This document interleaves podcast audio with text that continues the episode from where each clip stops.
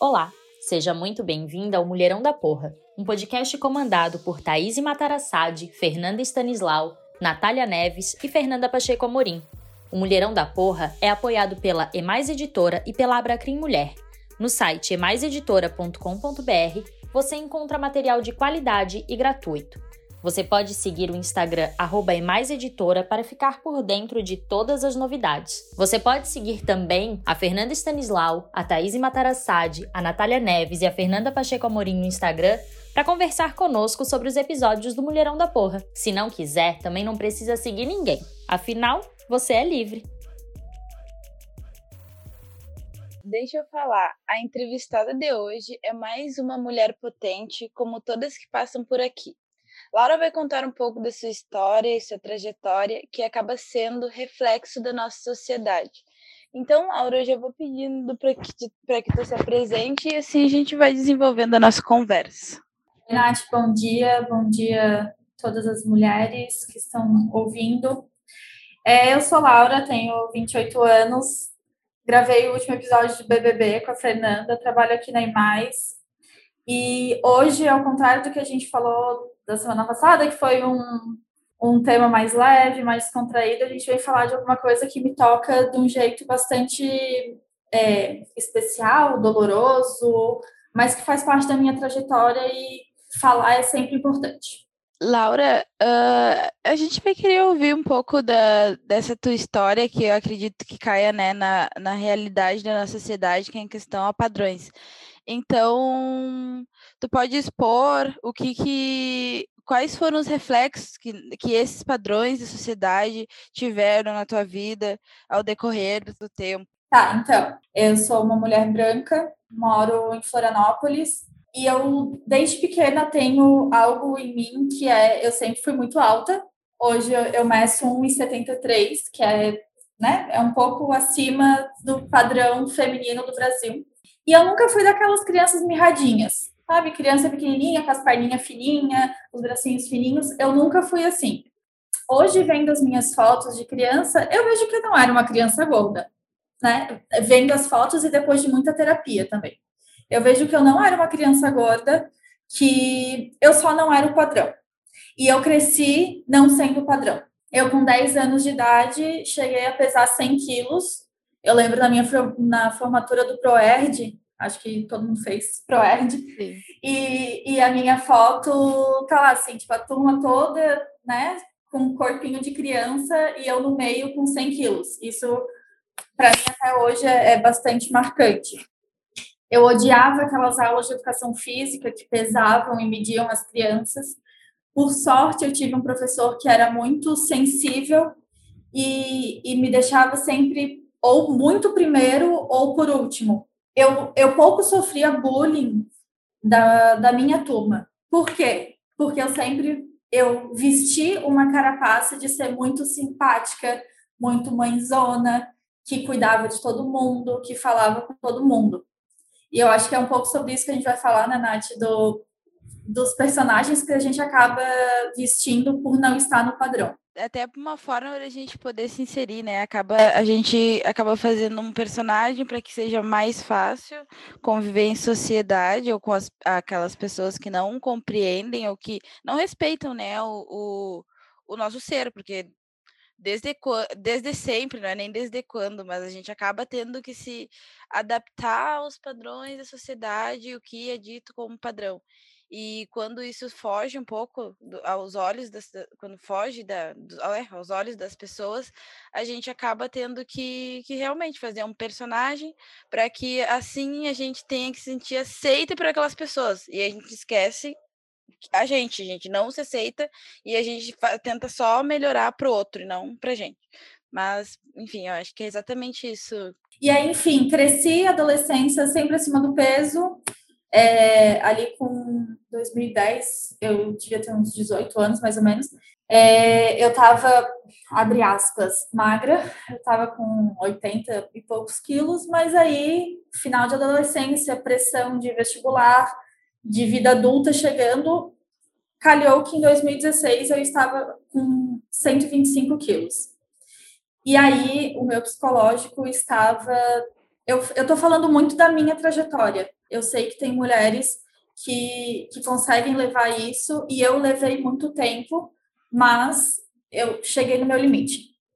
Hum. É, e aí eu decidi, depois de muita terapia, terapia, façam terapia, gente. Isso acho que é, é um lembrete que eu sempre vou dar na minha vida. É, eu decidi fazer a cirurgia bariátrica. Fiz dia 22 de agosto de 2016. Tive. Foi tudo muito ok, assim, não tive nenhuma reação, não passei mal. Fiz tudo muito certinho porque eu queria muito. E aí, é, a gente passa mais ou menos um ano, um ano e pouco, emagrecendo muito, muito, muito, muito, muito. Eu, em um ano, eu saí de 125 fui a 69 quilos. Eu quase sumi. E aí, eu fui para um outro lugar de personagem. Eu fui para mulher branca, magra e super padrão, assim. E aí, eu pirei quando eu cheguei nesse lugar porque, na verdade, é isso, a gente vive pedindo e buscando lugares, mas que a gente a gente nunca vai estar satisfeita porque a sociedade sempre vai nos cobrar alguma outra coisa. E aí, quando eu cheguei nesse lugar, eu fiquei me cobrando de: oh meu Deus, eu não sou tão feminina, eu não uso as roupas que eu deveria usar. E aí foi mais uma surtada, encurtando a história. Hoje faz quatro anos e pouco, eu já, já dei uma engordada, mas eu, tô, eu não sou mais lida como uma pessoa super magra. Hoje eu sou média. Então eu já transitei por todos os lugares de um corpo feminino. Eu fui adolescente, criança fora do padrão, fui uma jovem adulta obesa, obesa mórbida, eu cheguei a esse status. Eu emagreci muito e hoje eu sou média. Acho que é daí que a gente parte, Nath. Só isso. uh, fica evidente, né, que apesar de tu, além de, é, apesar de ter feito a cirurgia bariátrica, acredito que por uma questão de saúde e, e, a, e além disso, questão de estética, uh, ainda assim não era suficiente, né? Uh, tu, a gente tu acabou ainda procurando a, outras formas de se mostrar feminina, de, de, de, mostrar que tu, tu ainda era uma mulher, sendo que tu, tu é sempre uma mulher, tu vai sempre ser uma mulher, independente dos padrões que, que são ditos pela sociedade, né? Mas o que te levou a fazer essa cirurgia, Laura? Foi mais o peso da, de, de, de, da sociedade, de carregar esse, talvez um desconforto, que ah, vou ser uma mulher padrão, porque é uma, uma característica muito típica do, do nosso país também, né? Tipo, a, a, quanto mais o tempo passa, mais as pessoas estão se submetendo a cirurgia, a cirurgias agressivas, que, que a cirurgia é muito uhum. agressiva, né? Tu, como tu falou, tu passou o ano inteiro emagrecendo, tipo, sabe? Como assim? Foi assim, ó, final de 2015, eu tava no aniversário do meu irmão. Meu irmão faz aniversário 23 de dezembro. Então, assim, tu já passou o ano inteiro. E aí, uma das amigas da minha mãe, ela olhou para mim e disse: Fulana, minha mãe, Carla, a Laura não tá bem. Eu posso oferecer atendimento para ela? A minha mãe é psicóloga e essa amiga dela é psicóloga também. E aí, desde o final de 2015, porque assim, tipo, a gente já marcou uma consulta um dia depois, quase, sabe? Uhum. Eu comecei nesse processo terapêutico. E aí eu fui entendendo que muito do meu incômodo é, social era porque as pessoas me viam como uma pessoa mal-humorada, é, ranzinza, grossa, e que na verdade isso tudo foi uma carapaça que eu vesti que eu fiz. Eu virei uma tartaruguinha com aquilo para me defender do mundo, né? De tudo quanto é bullying que a gente sofre em escola, não escola, não só escola, todo lugar, toda rejeição amorosa. Acho que isso é um ponto importante que existe e dói, dói demais. Por mais que depois a gente entenda, por exemplo, eu já fui apaixonada, eu fui apaixonada por muitos meninos que, enfim, ou a gente ficou e não deu certo, e que depois eu descobri que, na verdade, eles são gays, sabe? E, e hoje eu entendo que não rolou por isso, mas dentro de mim é porque a Laura era gorda, indesejável. E aí a soma de tudo isso foi eu decidi pela cirurgia. Foi pouco pouco coisa de doença, porque eu não tinha, eu não tinha nem gordura no fígado, que é uma coisa super normal uhum. em pessoas obesas. Eu não tinha nada disso, foi muito pela minha saúde mental e pela estética, pela pressão estética mesmo. Hoje eu não me arrependo de ter feito. Eu acho que, que foi um processo que eu precisava viver, né? Até para ver que quando eu cheguei como magra, eu não fiquei feliz, sabe? Eu ainda faço terapia, eu ainda estou resolvendo as minhas coisas, porque é isso, não é o nosso corpo que dita a nossa felicidade ou a nossa infelicidade. Né? A gente precisa resolver coisas muito mais profundas que refletem no corpo, muitas vezes. É, é, é, essa é uma reflexão bem, bem importante, no sentido de que, inclusive, quando tu fala da, da terapia, é que Bom, se a gente tivesse um suporte, se a gente cuidasse mais da nossa saúde mental, a gente compreendesse que o problema do outro em relação a nós, e, né, e é um problema que ele cria, né? Porque não de... e, e ele traz essa carga pra gente. Reflete, reflete muito, a opinião do outro, infelizmente, reflete muito, ainda mais, olha quanta coisa desde criança, tipo, faz parte de ti, tudo isso faz, faz parte da tua história e, e tem um reflexo gigante, teve um reflexo gigantesco no ao decorrer do, dos anos, do tempo, né? Quando tu fala ali, tu, é, quando tu menciona que é, é mais pela tua, foi mais pela tua saúde mental, é, fica nítido, né? Que nem sempre o que as pessoas falam de fazer cirurgia bariátrica, que é por causa da questão de saúde, saúde física, o que precisa, na verdade não, é realmente é questão de, de saúde mental. É mais para tentar se, se, se encontrar, né? Tipo, às vezes as pessoas passam a vida toda sofrendo por algo que só faz parte daquilo que a gente carrega, o nosso corpo. E na verdade eu acho um saco essa, mais uma vez, essa pressão que nós que fazemos bariátrica sofremos de, nossa, mas foi por saúde. Às vezes nem foi por saúde física, né? Uhum. E as pessoas se sentem na obrigação de falar que foi por saúde física, porque tem medo, receio de falar que foi estético. E, e por que isso, sabe? Se a minha estética, óbvio, foi um tiro no escuro que eu dei, né? Da minha estética tá atrelada à minha saúde mental. Hoje eu falo que a cirurgia foi feita 101% por motivos de saúde mental. A partir da cirurgia, eu consegui desenrolar coisas no meu processo terapêutico que hoje, nossa, parece assim, né? Que eu vi um campo florido de tantas coisas que eu descobri dentro do processo. Óbvio que tem gente que faz por saúde, porque é pressão alta, é não sei o quê, e ok, mas quem faz por estética, porque quer se, se testar, às vezes tem curiosidade de ver, sabe? Não é um processo que deve ser banalizado de jeito nenhum, porque é muito invasivo. Eu não tenho, eu tenho 5 centímetros de estômago e o meu intestino é cortado no meio e juntado nesse estômago. Então eu tenho, eu preciso tomar é, vitaminas regularmente eu tomo injeção de B12 regularmente, senão eu fico totalmente fora de mim. São cuidados que vão ser para minha vida inteira, sabe? Mas é, colocado na balança valeu a pena.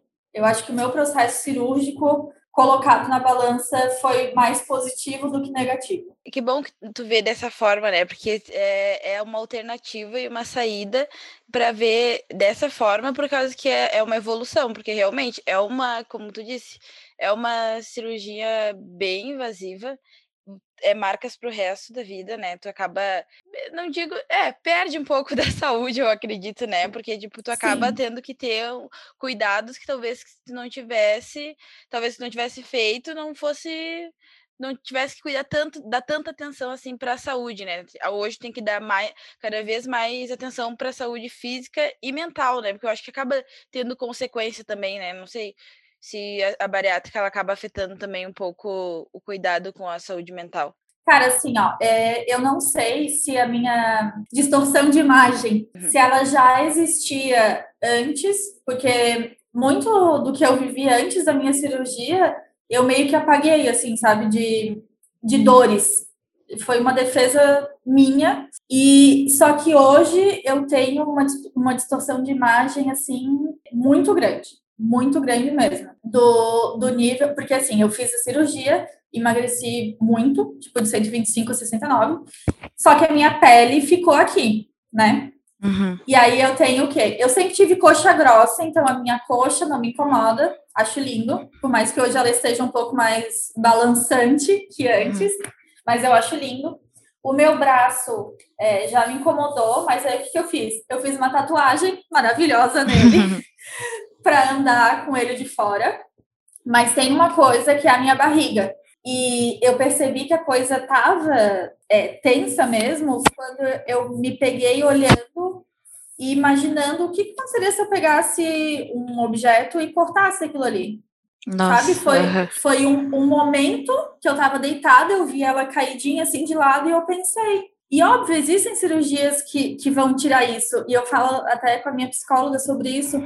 Eu tenho medo de passar por mais esse processo cirúrgico, que a gente vê um monte de coisa acontecendo, né? Nesses, nesses processos estéticos. E aí chegar no final da linha e ver, puta, não era isso. Mais uma vez, ver, cara, não era isso. Então, é, eu acho que a maior consequência da saúde mental que tu tá falando, comigo foi isso. Eu, a minha distorção de imagem deu uma, uma aumentada e eu tenho que resolver tudo isso antes de passar por qualquer outra cirurgia.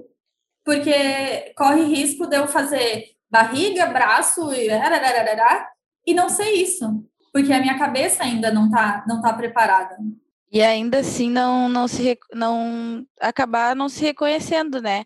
Porque a, a questão toda é, é, em torno de que bah, por que, que a gente precisa reconhecer como mulher tem que estar submetida a algum padrão, tem que estar, né? E, e, mas a forma de que tu de que tu passou por isso, o teu processo evolutivo, fica bem fica bem claro pra gente que, que tu teve, tu sempre procurou alternativas para que tu não caísse em, em alguma em alguma situação de que tu fosse agressiva consigo mesma, né? E tipo, que bom que tu pensa assim, na verdade, de ah, para que eu acredito mesmo nessa tua fala de para que mais cirurgia? Se se tu pode, então é melhor resolver primeiro as questões, né, de saúde mental, as questões contigo mesma, do que tu ir de novo se colocar em algo que vai ser agressivo só para ti. Entendeu? Tipo, é. E assim, né, o privilégio que eu tenho de, de ter acompanhamento psicológico e psiquiátrico desde o momento zero da minha cirurgia. Né? Eu fiquei um ano e pouco fora da terapia e por já ter feito, eu percebi, cara, eu preciso voltar. Alguma coisa está ficando muito errada aqui dentro da minha cabeça. Mas isso eu entendo que é um privilégio, porque não é uma coisa acessível, barata, por mais que existam essas clínicas sociais, né? Uhum. Mas mesmo assim, galera não tem dinheiro sobrando, sabe? E eu só tenho também porque as minhas psicólogas abençoadas são da rede da minha mãe, da rede de, de amigas e companheiras de trabalho, né? E acabam me dando desconto, sabe? Porque senão eu também não teria, não teria possibilidade de fazer isso. É, é até outra pauta, né, para falar uma hora dessas, que não é acessível como as pessoas pensam, ah, só tem problemas psicológicos, é só se tratar. E é até voltando até no ponto que tu disse ali anteriormente, que as pessoas acabam não, não falando que fazem bariátrica por ah, fiz porque eu quis, por questões estéticas, ou, ou, ou falam, na verdade, que fizeram por saúde, porque precisavam fazer por saúde, mas na verdade, e não falam que foi por questão de saúde mental, que é uma questão de saúde também. Né? A gente não pode esquecer que não é só porque não é algo físico, algo, enfim, que não é saúde. Saúde mental também é importante. É, e isso só demonstra o quanto a nossa sociedade ainda negligencia, né? Esses processos de saúde mental. É, é, frescura, é, ai, não se aceita. Eu tenho, acho que eu tenho muita sorte que eu não sofri nenhum desses comentários. A partir do momento que eu decidi fazer a cirurgia, também porque eu estava bem fechada no meu núcleo familiar e meu companheiro tal. Mas eu não sofri, tipo, ai, é porque não se aceita. Ai, dizia que era tão empoderada e agora tá fazendo cirurgia. Mas é isso, sabe? É isso. O falas polêmicas. Às vezes a gente procura tanto empoderamento para nos defender. É como ser, fazer piada demais ou ser grossa demais é uma defesa eu sou totalmente é, pregadora da, da, da, palavra da terapia, então eu falo de novo. Isso são, são coisas que a gente só até consegue admitir dentro de um processo terapêutico, né? Porque é difícil, às vezes, não falar um discurso hegemônico. A gente, como é, mulher bem entendida, feminista, e falar um negócio que contra-hegemônico é tipo, meu Deus, vou perder minha carteirinha. Olha, Laura, eu gostaria de ficar conversando aqui por mais e mais tempo, mas como tu sabe, nosso tempo no podcast é curto, até para ser mais acessível. Mas eu queria te fazer a pergunta que a gente acaba sempre fazendo para nossas entrevistadas, que é o que para ti é ser um mulherão da porra? Cara, eu acho que eu vou, vou falar novamente, vou me repetir. Ser um mulherão da porra é aguentar as pancadas da vida, às vezes se deixar sentar num cantinho e chorar, mas levantar e, e ver tudo isso, buscar ver isso tudo com clareza. O que que me fez chorar? Por que que eu tô chorando? E o principal, sempre levar a galera. Comunicar, dialogar e vamos juntos, sabe? Porque é só assim, só assim. O individual a gente acaba nadando na praia e morrendo. Laura, agradeço demais por essa conversa. É, te peguei de surpresa, né? Todos nós pegamos de surpresa hoje. Mas obrigada pela tua conversa. Acho que é a segunda vez que tu é entrevistada aqui no podcast, né? O anterior também foi, foi contigo. Obrigada por agregar aqui, agregar a equipe, agregar com todos as ouvintes. E, e o processo evolutivo faz parte, né, de nós mulheres, e nós temos sempre que acabar evoluindo por todos, por tentando sempre procurar questão de saúde mental também. Isso é uma coisa, uma pauta importante que teve nas conversas também. Espero que um dia logo a gente se encontre de novo até para falar sobre essa questão. E obrigada, obrigada por, por, por estar aqui presente com a gente novamente. Obrigada, Nath. Obrigada, Mulherão. É sempre um prazer estar aqui. Vamos sim conversar sobre saúde mental. E... Importante, né? Muito. E é aquela coisa, né? A cura nunca é só minha. A cura é minha, das que estão e das que virão. Exatamente. Obrigada, então. Até a próxima. Até.